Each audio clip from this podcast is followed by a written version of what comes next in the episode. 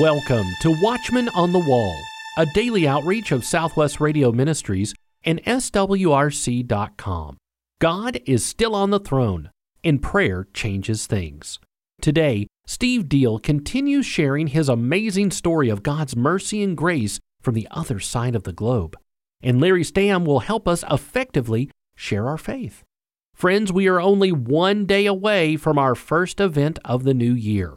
This Friday and Saturday, February 16th and 17th, in the Tampa Bay, Florida area, Donald Perkins will answer the question Is America in Bible prophecy? We'll also find out the latest details on the march toward a one world system. Biblical mysteries will be uncovered, and you'll learn how to have true spiritual victory in the invisible war on the saints. Biblical artifacts from Israel will be on display with an archaeologist ready to answer your questions. Friday and Saturday, February 16th and 17th, that's tomorrow and Saturday at Hicks Road Baptist Church. Call 1 800 652 1144 or visit the events page at swrc.com. Tickets for this special event are free, but seating is limited and filling up fast. So don't be left behind. Make sure you register today. 1 800 652 1144. Now, here is Ministry President Dr. Kenneth Hill with today's guest, Steve Deal. Hello there, this is Kenneth Hill. I'm president of SWRC, and I'm delighted to be with you today on the radio on this, our Watchman on the Wall broadcast. We're talking with author Steve Deal about his book, Echoes of War Whispers of Faith, my Vietnam memoir. And this is a good book for you. If you want to know what Vietnam was like from one person's perspective, it'll be there for you. If you want to know what it's like to be saved, you'll get that from this book as well. If you want to know the memoirs of Steve Deal, a missionary in the Philippines and in Southeast Asia, then you just get this book and you will have the information that you need. Echoes of War, Whispers of Faith, this Vietnam memoir by Steve Deal. Steve, welcome back to the microphone. Well, thank you, Ken. It's always good to be with you, my friend. It's always good to be with you, and uh, here we have the opportunity to have a second day of conversation concerning the book and concerning how folks can get it. And before we get any further, I'll say this anybody that wants the book can purchase it from Southwest Radio Church Ministries. You can call our 800 number 1 800 652 1144. That's 800 652 1144. Or you can go online at swrc.com and purchase the book from the very website. And that'll be a good thing for you. So we're excited about that. Now, Steve, this is your first book, and you've got others in the works, and we know that God's going to bless all of these. But when you wrote the first part of this book, that was a shocker for you, wasn't it? It was a hard thing to do. None of us like to tell on ourselves, and especially when we've come to faith in Christ, we really don't want to talk about the bad us, how bad we were, how sinister we were before we came to Christ, do we? That's for sure, Ken. I didn't tell the depths of the sin I was in or even the foolish things that I did that I'm ashamed of. I just told enough that people would get the general idea of what kind of shape I was in and why my mother prayed for me constantly while I was there. I can imagine. And I wrote a poem. There's a poem at the end of the book that I wrote for her after I got saved because, like I said in the earlier interview yesterday, that mom was a CEF, Child Evangelism Fellowship missionary. Many times she would be out in the yard teaching children when I come home from high school, sometimes even drunk from high school. She would be in the yard with a group of children teaching them the Bible. Here, her own son was a was a drunkard. She taught, and we moved. I mentioned yesterday we moved back and forth to Louisiana four different times to South Louisiana, and we lived on a plantation. And she would. This was back, if you remember, Ken, and you're almost old enough to remember. You're almost my age, I think. I can't remember which one of us is older. Back in the 60s during the riots, she would have a. Dad said, "You're going to get a skill, Dorothy, because she would always have a carload of little black children. She would go out to these plantation homes and she would teach the workers on the plantation and be teaching the little children about Jesus.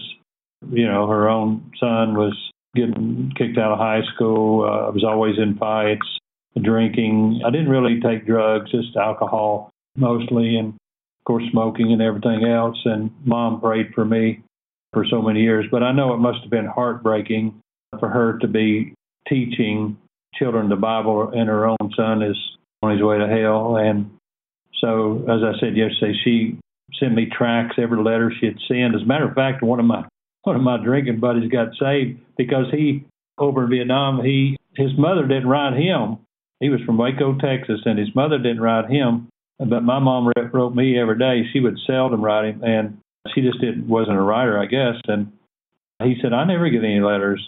So I said, just read mine and pretend you're mom. And so he would read my letters from my mother, and and she would always put tracts, and he would say, "What's this pamphlet in there?" I said, "Oh, it's a tract." He he said, "Can I read it?" I said, "I'm sure she'd appreciate it." So he got saved, and and he stopped drinking with me. I, I lost a, a drinking buddy for a while till he backslid, and then we drank. He drank with me again. It wasn't good, and he was with me up until I left. I mentioned him in the book it was pretty bad the things I did, and so I didn't want to tell to the depths of it. But uh, I've done some very foolish things, and sometimes I think, boy, I thought I was smarter than that. You know, look back and say, why did I do something that crazy? You know. Did yeah. you have to go through jump school to be a person on that helicopter? Not to be a crew chief, but I did go to jump school. I went to Fort Benning. The main reason, if you went to jump school, you got $60 more. I made $96 a month. When I went to Vietnam, I, when I got first got in the Army, I was making $96 a month. If I went to jump school, they paid us an extra, I think it was $60. I'm, I'm not sure if that's correct, a month if we were on jump status. My brother told me I was crazy. I have one brother, Sonny. We were both drafted. I was drafted just after I graduated from Sullivan High School there in Kingsport, Tennessee. That's where I graduated from. And I uh, worked for an electric company for just a, a few months, and I got my draft notice. Sonny got his, and he let them draft him. But I said, man, I don't want to be a ground pounder, so I went down and enlisted. But they told me if I took a test, because I'd worked a few months as a as an electrician's helper, not even an aide, I was an electrician's helper. I told them I wanted to be an aircraft electrician, but it, it turned out to be an aircraft mechanic. I did go to a school for it up in Fort Eustis, Virginia, before I went to Vietnam. They said the only place you can go here is Vietnam. I said let's go. So I put in for it, but then it didn't. My orders didn't come in for about six months. So it was summertime and it was beautiful. I couldn't believe how beautiful it was. Grass was a dark green, the sky was navy blue, and it was gorgeous. And I said, "What a beautiful country!"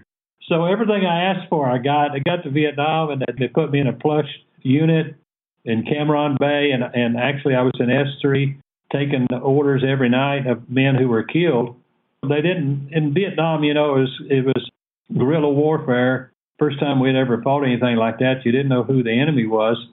Basically, you know, when you, there's a war, you take property, you push real estate. You know, you push to get a front line, and then you push it. Well, that didn't happen in Vietnam. Everybody, your girlfriend could be your enemy, the guy that shines you, the kid that shines your shoes, or the guy that's pouring your drink could be the enemy. You don't know who the enemy was. We didn't know. We didn't know anything. You know that's just the way it was over there. I didn't know what was going on, so I just was there in the uh, S3 unit, and and I had my own office, I had my own jeep, and every morning I would go up and brief the company commander, the base commander, how many people had been killed. So they were just taking the success was by body count, not by like I said land mass. It was by body count. So I'd go up there and I'd get all the reports in that that morning, early that morning, and then I would go up there and brief him. And I had a plus job, but but uh, I had to say, no, I want to be where the war is. So they sent me to another place, and that's where I spent the rest of the war there as a crew chief and door gunner there in uh, Trang. it was ironic that I was able to come back to that place. I don't remember how many years, 20 some years later, and teach in the underground church in that very town where I had been a soldier, had been a drunken soldier. That was the most awesome thing. But I did something incredibly foolish there. I tell it in the book, and it's just, I'm so embarrassed. I did something, it's got to be the dumbest thing anybody could have ever done. Now, before you tell and, us, before you tell us, we're talking to Steve Deal about his book. His book is called Echoes of War Whispers of Faith, and it's his Vietnamese memoir when he was in Vietnam serving Uncle Sam. Steve Deal is the author. He's also the fellow that we're talking with, and we're delighted to be talking with him. He is a missionary in the Philippines, and he's busy, busy, busy over there, in addition to other places that he's busy in as well. Tell us about this poor choice of yours there in Vietnam. Oh, I'm ashamed to. Maybe they need to read the book. This choice actually got me. I was arrested. This is when I was teaching in the underground church. I had taught there for many years, going from the Philippines here, and flying from Manila into Saigon, or they call it Ho Chi Minh City now. I was working with the underground church there by myself. I had two partners. They were both individual missionaries. We were not connected with any group or boards, so we could work uh, as freelance missionaries in there doing that. So if we got in trouble, it was just us. We didn't get any group in trouble. So the missionary had been there 14 years before and planted 28 house churches. So we were working with the remnants of those house churches most of the pastors had been killed or put in prison when the uh, North Vietnamese overrun Saigon there in 1975 and they took over. We went in, and this man who was a missionary had been there 14 years and planted these churches. He was now stationed in the Philippines. He actually brought 52 Vietnamese out on his passport when Saigon fell and brought them here to a refugee camp here in the Philippines and he spoke both fluent Vietnamese and fluent Tagalog. And so he asked me if I would go over there, if he would set it up, if I would go over there and teach. So I did several times. Uh, first, we would we would take Bibles, our suitcase full of Bibles, into Vietnam and get them into there because they didn't have Bibles when we met with them. They didn't have Bibles; they had notes, is all they had. They never had Bibles back then, and I was surprised how many would come to Saigon when we first started going in they wouldn't allow us to go outside of Vietnam. Now that you can go anywhere, you can travel all over Vietnam, but at first they wouldn't let us go outside of Vietnam, any foreigners. So we tried to teach. It was pretty risky for them. We wasn't sure what would happen to us. Uh, we just stayed in little small hotels. When I say hotel, you'll probably get the wrong picture in your mind. It was a house above another house. It was about four stories with one one room straight, one above another one. You know, maybe ten by twelve, just little hotels like that. We stayed there for like seven dollars a night. We would uh, start meeting with them at the. We'd find a safe house. They'd have a safe house ready, and they would come and pick me up about 4:30 in the morning. And I'd jump on the back of a motorbike and ride through the streets and the back alleys of Saigon until I got to the place where the safe house was. And then I would teach with the underground church there. I would take what Bibles I had brought with me, but they didn't have Bibles. I'd take Vietnamese Bibles, and they didn't have Bibles. We would loan them those Bibles, and after we got through, I would teach for a week, 12 hours a day. Uh, we would get there at 4:30 in the morning, and we would teach until 4:30, 5 o'clock, and then we'd wait till it got dark before we left uh, to go home. We would break one time for lunch, which was about an hour. We would eat just whatever. They were all set on the floor. There's no furniture in the room except there was a little folding chair where I sat and just teach. I don't think I could do it anymore at this age. Not sure how I did it back then. I was a lot younger for sure. What I was teaching was Firm Foundations Creation to Christ, which was from New Tribes Mission that they used here in the Philippines, which was a pre, it was actually a forerunner for the story of hope that Good Soil is using. If you don't know what I'm talking about, it's teaching the Bible from Genesis to Revelation. You can go to goodsoil.com good, G O O D S O I L dot com, and you'll see what I'm talking about. They have excellent material. I've used it to plant churches here in the Philippines, and we taught it very well, and they loved it. So I did the first translation. I raised five thousand dollars and translated uh, Firm Foundation's Creation of Christ, which belonged to at the time New Tribes Mission in, from Sanford, Florida, and I got the copyright for it and printed a thousand copies on the underground press there in Vietnam. We didn't have a thousand people uh, that was studying with us. They buried most of them and had to dig them up later and, and use them. But they took them out. The printer said, "You have to get them out of my shop as soon as they're printed, as soon as you pay for them." And I sent the money, and we, we had to get them out and and move them. And then another missionary printed a second printing of that. But now we have printed the story of hope in Vietnamese and in Burmese. I teach also in the underground church of Burma or Myanmar and we're just doing a new printing up in Hanoi. I've been up there, and actually, we're probably going over there in the next few months or so to teach. We're getting ready to print the second printing of the Story of Hope in Vietnamese, which is more uh, the the North Vietnamese style. It's going to be a more of a street language, which it is. It should be anyway. It's a, a book to learn how to understand the Bible, starting in Genesis, going through Genesis and the, the key stories of the Bible, 20 in the Old Testament, 20 in the New Testament, are key events, I should say, not just stories, but key major events Abraham, Moses, and different things like that, why God did what he did, and why some people, even Christians, some Christians will even not be able to understand why did Jesus have to shed his blood.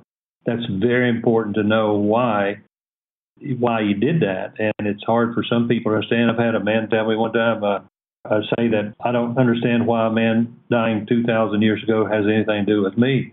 So to be able to relate to that, and a lot of people say they know Jesus and they have Jesus and they love Jesus and He's my Savior. Uh, one guy say, you know, I love Jesus. He's my Savior. He died on the cross, rose again, and it sounds good. It sounds like he's saved. But the man also, in the same breath, said, "But I don't believe one word in the Old Testament." Well, the Old Testament is the credentials for the New Testament. It's the credentials of Christ. I mean, I've got credentials, a passport, and a birth certificate and, and a driver's license to prove who I am, that I'm Stephen Deal.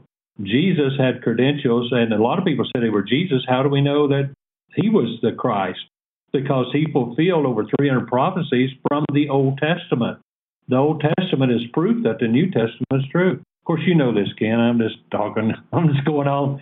You understand what I'm saying? Uh, so we did that. We taught that over there for years, and and like I said, God has been has been so good to us. But I did get arrested there in 1996. I was teaching up in the man I was working with. Walter was here in the Philippines.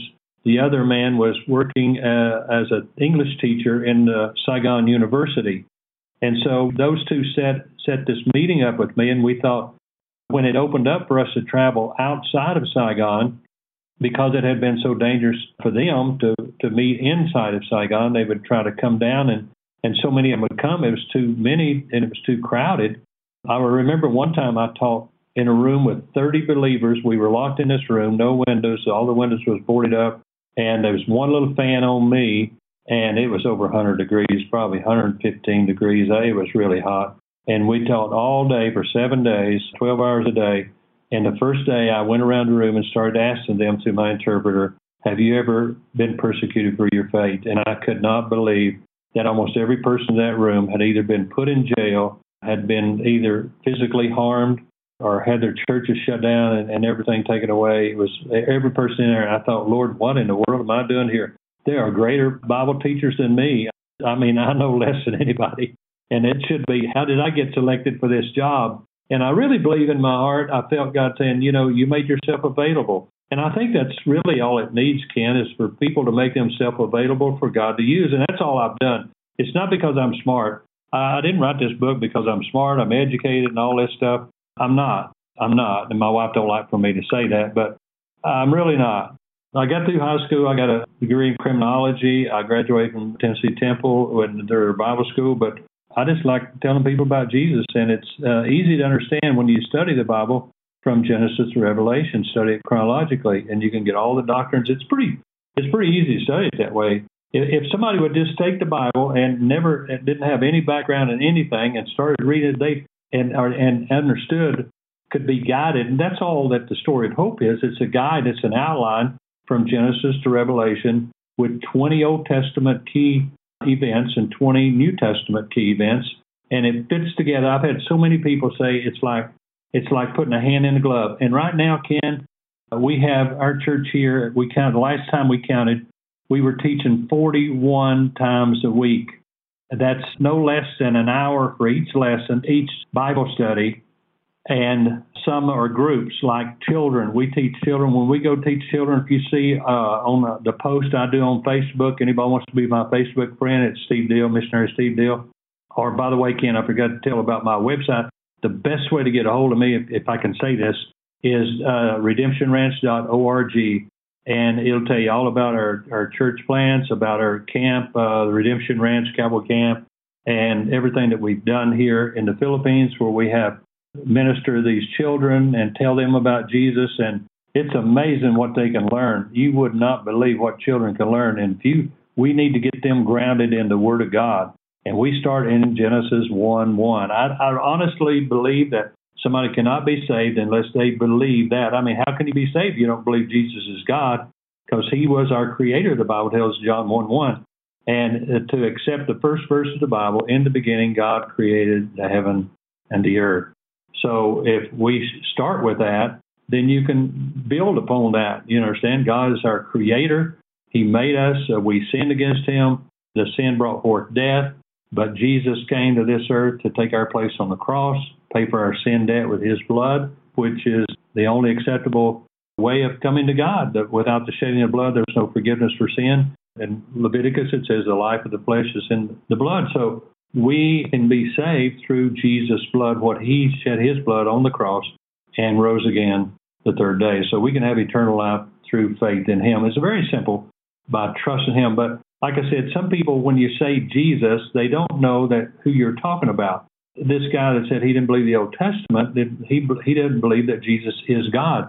You have to understand that the Jesus that you're talking about is the God in Genesis 1:1 who created everything. There's only one God manifest in three persons, and God Himself came to this earth to die on the cross in our place. Three personages of uh, God, the, the Father, Son, the Holy Spirit, for sure. God came here to this place. His name was Emmanuel, God with us. So you understand what I'm saying? So that's what we teach in Vietnam. It works so well, and these Vietnamese were so just loved it. But when I had to take those Bibles back, it was so hard to do. They didn't want to let go of those Bibles, but I said I'll try to get more Bibles when I come the next time. But I can't. I'm teaching another group next week. I've got to have these Bibles to teach them, and so they would cry sometimes when you would take the Bibles away from them. But anyway, now thank God there's there's Bibles there now for them today, uh, 2024. They can get Bibles, and certainly you can get them anywhere around the world. I believe anywhere you know you can get them digital or whatever. Go We're ahead. talking with Steve Deal. Steve has written the book Echoes of War, Whispers of Faith, and it's his Vietnam memoir. It is available through our offices. You can call us at 1 800 652 1144, or you can go online at swrc.com and get the book in that fashion. We're going to uh, stop here, Steve, and hopefully, by God's grace, we'll be together tomorrow to uh, finish up our trifecta, or as you call it, uh, what did you call it? Trilogy. The trilogy. yes, the trilogy is what we're doing. Echoes of War, Whispers of Faith. This Vietnam memoir continues by God's grace tomorrow at this same time. God is still on the throne and prayer changes things. Brother Steve Deal will conclude his story of God's grace and mercy on our next program. Friends, let me encourage you to pick up a copy of the brand new book, Echoes of War Whispers of Faith, my Vietnam memoir by Steve Deal. This amazing story of God's mercy and grace spans the course of half a century. The story begins with a reckless young soldier in the Vietnam War. 22 years later, he returns as a missionary to the underground church, only to be arrested as a suspected CIA operative by the communist authorities. After nearly two weeks of interrogation and detainment, he was expelled and blacklisted. The authorities warned if he ever returned to Vietnam, he would be imprisoned. However, 14 years later, he received a call from the U.S. Embassy in Saigon. Someone had been searching for him for four decades. Echoes of War, Whispers of Faith will truly encourage your faith and warm your heart. Order your copy of Echoes of War, Whispers of Faith today when you call 1 800 652 1144. That's 1 800 652 1144. Or you can order this outstanding book on our website, swrc.com. This book makes an excellent gift for a family member or a friend. Echoes of War, Whispers of Faith, my Vietnam memoir by Steve Deal. 1 800 652 1144. Larry Stamm comes now with some practical counsel on how you and I can effectively and without fear share our faith with family and friends. Shalom, friends. Larry Stamm here. So glad you are joining us as we continue the teaching series, Serving in His Court Biblical Principles for Personal Evangelism from the Heart of a Coach. In our last couple of lessons, we've introduced the idea of the evangelistic toolbox. We have unpacked use the Word of God in your witness. It does not, cannot, and will not return void. Rather, it will accomplish His plans and purposes. Friends, I hope this has been an encouragement to you as we talk specifically in this lesson about using the Word of God in your witness. Next time, we're going to talk about specifically another tool in our evangelistic toolbox, namely the gospel message. And until next time, friends, the Lord richly bless you and keep you. Shalom. Today in our resource spotlight, we are featuring the brand new book, Echoes of War Whispers of Faith by Steve Deal. Echoes of War Whispers of Faith will encourage you and truly warm your heart. Order your copy of Echoes of War Whispers of Faith today when you call 1 800 652 1144, or you can order on our website, swrc.com. That's swrc.com.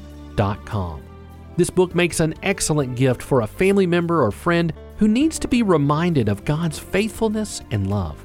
Echoes of War Whispers of Faith by Steve Deal. 1 800 652 1144.